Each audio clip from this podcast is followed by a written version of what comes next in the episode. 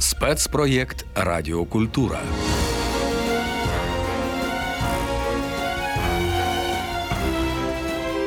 Радіопубліцистичний серіал Авантюристи.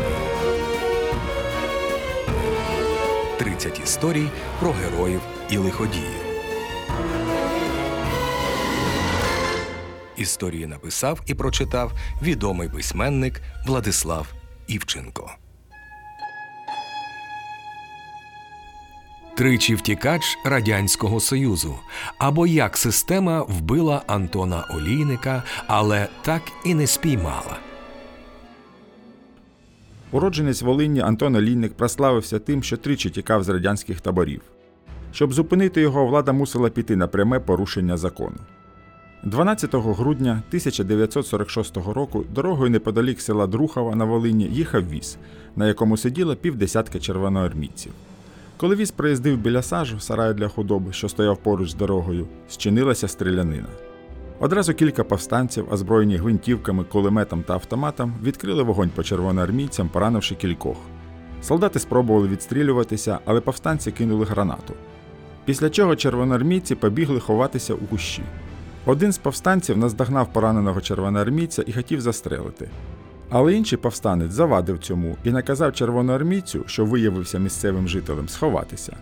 У підсумку троє червоноармійців було вбито, повстанці захопили зброю, боєприпаси та документи. Червоноармієць, який вижив, впізнав у своєму рятівнику Антона Олійника, місцевого жителя, який вже кілька років воював в лавах ОУН під псевдо-індус. Це псевдо Олійник обрав не через схильність до екзотики. Індус було абревіатурою словосполучення індивідуальний селянин. Волинські селяни дуже не любили колгоспів, тож чинили їм опір навіть своїми бойовими псевдо. Радіопубліцистичний серіал Авантюристи 30 історій про героїв і лиходіїв. На Радіо Культура слухайте історії відомого автора детективів Владислава Івченка. Антон Індус Олійник народився 11 лютого 1926 року на хуторі Березина села Друхова на Рівненщині. Батьки були селянами родом з Волинської області. Батько, Яким Олійник, помер у 1947 році. Залишилися матір Марія, Антон і його молодша сестра Надія. На той час Антон вже кілька років як був повстанцем. До лав ОУН його залучив ще у 1942 році родич, що був районним керівником підпілля. Антон пройшов кілька вишкалів, працював спочатку зв'язковим, а потім пропагандистом серед молоді. У 1945 році індус вже діє разом з дорослими, закінчує підстаршинську школу УПА.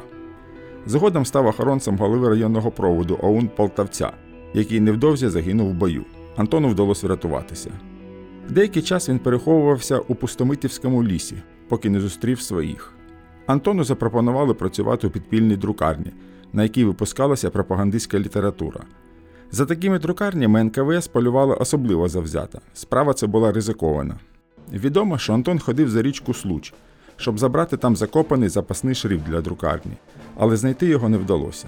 Між тим НКВС проводила постійні операції проти повстанців. У березні 1946 року загинув новий керівник районного проводу Дуб. Його наступник Захар загинув влітку. Новим керівником унівців став Шуляк, якому вдалося зібрати боївку 15 повстанців і провести ряд операцій проти совітів, у тому числі біля Друхова, в якій брав участь індус. Та потім Шуляк разом з загоном потрапив в оточення. Врятуватися вдалося лише Антону, який залишився у лісах один. Антона знайшла одна зі зв'язкових, яка повідомила, що його чекають люди з центрального проводу ОУН. Антон поспішив на зустріч. В лісі біля хутора мокрого його чекало до десятка людей, які спочатку поговорили з ним, а потім несподівано схопили і роззброїли. Виявилося, що люди, які його захопили, були перевдягненими савітами, які влаштували цілу виставу, щоб здобути з хлопця побільше відомостей. Індуса відвезли у Рівне, де три тижні тримали у карцері місцевого управління держбезпеки. Далі було слідство і суд. В його матеріалах сказано, що Антона при затриманні забрали зброю, гвинтівку, 49 набоїв, гранату Ф1, пістолет ТТ, пропагандистські листівки та брошури. Так як зізнання Антона було замало, на нього ще навісили цілу низку вбивств радянських активістів, у тому числі й керівників району. У цих вбивствах Антон не зізнався, але на рішення суду це не вплинуло. 20 вересня 1947 року Антон Алійник був засуджений військовим трибуналом. Хлопцю дали найбільший з можливих строків 25 років концтаборів. Хлопцю тоді був 21, і всю свою молодість він мав провести у неволі. Індуса б неодмінно розстріляли, але СРСР тоді вирішив погратися в людяність і ввів мораторій на смертну кару. Хоча 25 років таборів були тією ж смертною карою, лише розтягнутою в часі. Відбувати покарання індуса відправили до Мордовії, де була розголуджена система таборів. Які там були умови, можна було лише здогадуватися. В перший рік Антон схуднув настільки, що лідні перестали впізнавати його на фотографіях. Молодий хлопець став важити 47 кілограмів. Ледь пережив зиму, а коли ліси навколо зазеленіли, до Антона підійшов знайомий, ув'язнений росіянин, і запропонував тікати. Індус погодився, він боявся, що просто помре в таборі. Не пробувши в неволі і року, Антон наважується на першу втечу. Її обставини в різних джерелах описують по-різному. За однією з версій, втікачі змогли пролізти під колючим дротом, не дивлячись на постріли вартових, кинулися у ліс, який швидко закінчився. Попереду була ріка. Виявилося, що табір знаходився на острові, і втікачам нічого не залишалося, як чекати, поки їх наздоженуть переслідувачі. Не дуже зрозуміло, як ув'язнені могли не знати про острів. То більш правдоподібною виглядає інша версія, згідно з якою Антон з товаришем працювали на заготівлі торфу і змогли сховатися у ямах, після чого втекли далі. За п'ять днів блукання втікачів схопили. Обидві версії збігаються в тому, що при поверненні до табору втікачів жорстко побили та кинули у карцер, а суд потім ще додав їм строку. Індуса, який після втечі вважався особливо небезпечним, перевели до табору з посиленим режимом, в якому тримали виключно політв'язнів. Там у повстанця виник особистий конфлікт з начальником, який постійно зачиняв хлопця в одиночну камеру штрафного ізолятора, і навіть на декілька місяців відправляв з табору до тюрми. Це була така виховна в лапках робота створити такі умови, щоб хлопець і думати не міг про нову втечу. Але це ж був Антон Олійник, він і на секунду не забував про волю. І як тільки опинився у таборі, то почав шукати шляхи для втечі. Це було непросто, бо за інтусом, як схильним до втеч, спостерігали особливо уважно. Довелося почекати кілька років, поки охорона заспокоїлася. Але не Антон, який тільки жив що думками про волю. Радіопубліцистичний серіал Авантюристи 30 історій про героїв і лиходіїв. На Радіо Культура слухайте історії відомого автора детективів Владислава Івченка. Цього разу йому довелося рити тунель звичайною ложкою, вкраденою з їдальні. Індус зміг непомітно вирити тунель з бараку за межі табору. Потім же виявилося, що довжина тунелі складала 13 метрів, виритих майже голіруч. Такий ось потужний потяг до волі. Землю Антон виносив у кишенях і непомітно висипав за бараком. Влітку 1954 року тунель був готовий, і однієї ночі індус дочекався, поки інші ув'язнені заснуть, заліз до тунелю і виліз за загорожею. Тихенько відповз, щоб не помітили вартові, потім побіг. Кілька днів ховався у лісах, вийшов до ріки, де роздобув човен і став сплавлятися на південь, в бік України. Всього Антон проплив тоді 370 кілометрів. Зрозуміло, що Антона шукали. В органах держбезпеки здогадувалися, що він міг вирушити додому. Тож на місцях його чекали патрулі та засади. Але індус майстерно уникав їх більше місяця. Органи бісилися, бо було відомо, що Олійник повернувся, а спіймати його не могли, не дивлячись на всі зусилля. Дійшло до того, що індус прийшов на рідний хутір і гостював там, після чого пішов до того, як приїхала група захоплення. Та ця гра не могла тривати вічно, і врешті-решт Антона спіймали. Дали йому чергові 25 років, мораторій досі діяв і розстріляти не могли. Індус так вразив систему своїми здібностями до втеч, що довгий час його не відправляли до таборів, а тримали у сумнозвісному Володимирському централі, тюрмі для особливо небезпечних злочинців, яка знаходиться у місті Володимирі. У тюрмі, де було багато вільного часу, Антон узявся за самоосвіту, читав і конспектував книги філософів Джона Лока, Бенедикта Спінози та Георга Гегеля, вивчав підручники з конституційного права, цікавився працями Альберта Ейнштейна. З цього всього видно, що індус ані трохи не занепав духом і не думав здаватися. На перебування в тюрмі були свої обмеження, то врешті-решт індуса знову відправили до таборів, знову до Мордовії. В таборах Антон не загубився. Коли в'язні організували масовий захід до сторіччя смерті Тараса Шевченка, відзначалося у 1961 році, індус виступив з блискучою доповіддю, яка була зустрінута оплесками і криками ув'язнених Майора олійнику, майора! Мовляв, він вартий звання майора. І виступ, і подальша реакція ув'язнених були сприйняті адміністрацією як спроба порушення порядку. Індуса почали відправляти до штрафного ізолятора і всіляко утискати, щоб нарешті зламати. Але результат цих дій був протилежний. Антон став готуватися до нової втечі. Справа це була непроста, але індус вмів чекати, та й часу у нього було достатньо. Радіопубліцистичний серіал Авантюристи 30 історій про героїв і лиходіїв. На Радіо Культура слухайте історії відомого автора детективів Владислава Івченка. У 1964 році Антон знайшов спільника, уродженця Львівщини Романа Семенюка, з яким розпочав підготовку до втечі. Ще на початку літа олійник зміг принести з виробничої зони інструменти кувалду, пилку, обценьки. За їх допомогою він зробив прохід в огорожі. На табірну водонапірну башту був відправлений вістовий, який мав стежити за патрулем охоронців, що обходили периметр табору.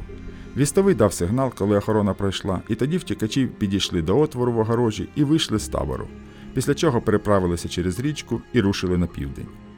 Із собою у хлопців були саморобний компас, щоб орієнтуватися на місцевості, розкладний ніж, дві банки згущеного молока, шматок сала і 55 карбованців готівки. Не густа, але індус вмів виживати із меншими запасами. Цього разу Антон подався не додому, бо розумів, що там чекатимуть, але все одно в Україну. Спочатку втікачі здолали більше півтисячі кілометрів, пішки на попутках та електричках. Вже без копійки грошей дісталися Харкова. Та індус знав, що робити. В голові Антона була величезна картотека знайомих по неволі. Арештанська етика вимагала допомагати тим, хто тільки но вийшов на волю, чи тим більше втікачам. Індус з товаришем розшукували колишніх зеків і просили про допомогу. Могли розраховувати на їжу, ночівлю і трохи грошей. З Харкова перебралися до Дніпропетровська, почали мандрувати Україною. Поки кадебісти годували комарів в засідках навколо рідного хутора Антона, сам він надолужував те, чого позбавила його радянська влада. Як потім з'ясувалося, втікачі гостювали у Києві, де слухали екскурсію біля Софії, потім поїхали до Львова. Зі Львова Антон і Роман подалися до Карпат, де піднялись на гору Парашку в Сколівських Бескідах. Побували у Почаївській лаврі.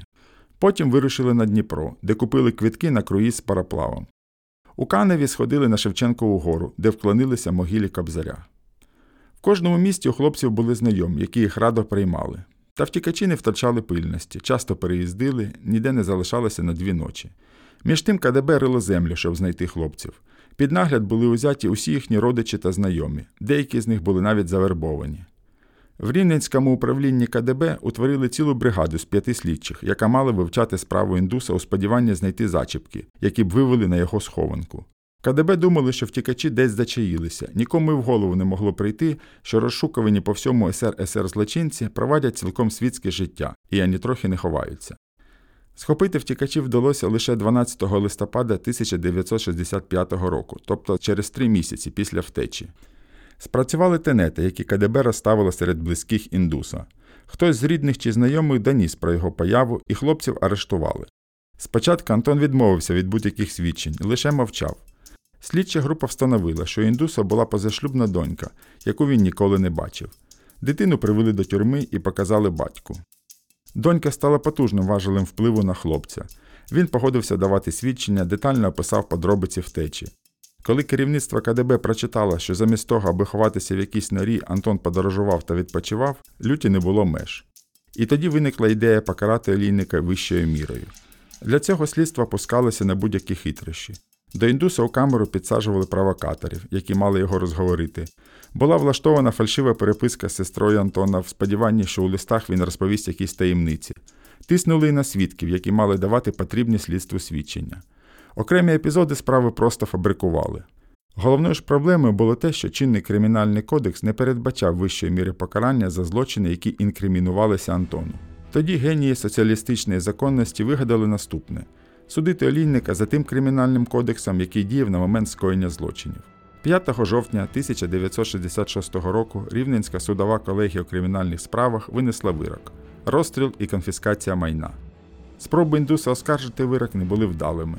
Радянська система вирішила розправитися з ним як з людиною, що так і не зламалася, не підкорилася.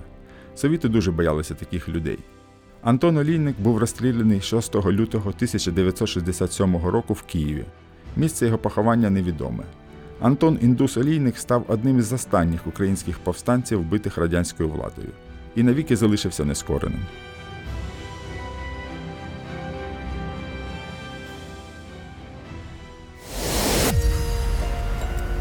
Ви слухали радіопубліцистичний серіал Авантюристи 30 історій про героїв і лиходіїв.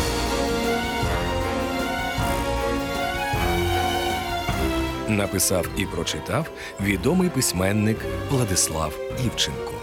За режисерським пультом Марина Гольцева, продюсерка проєкту Світлана Свиридко.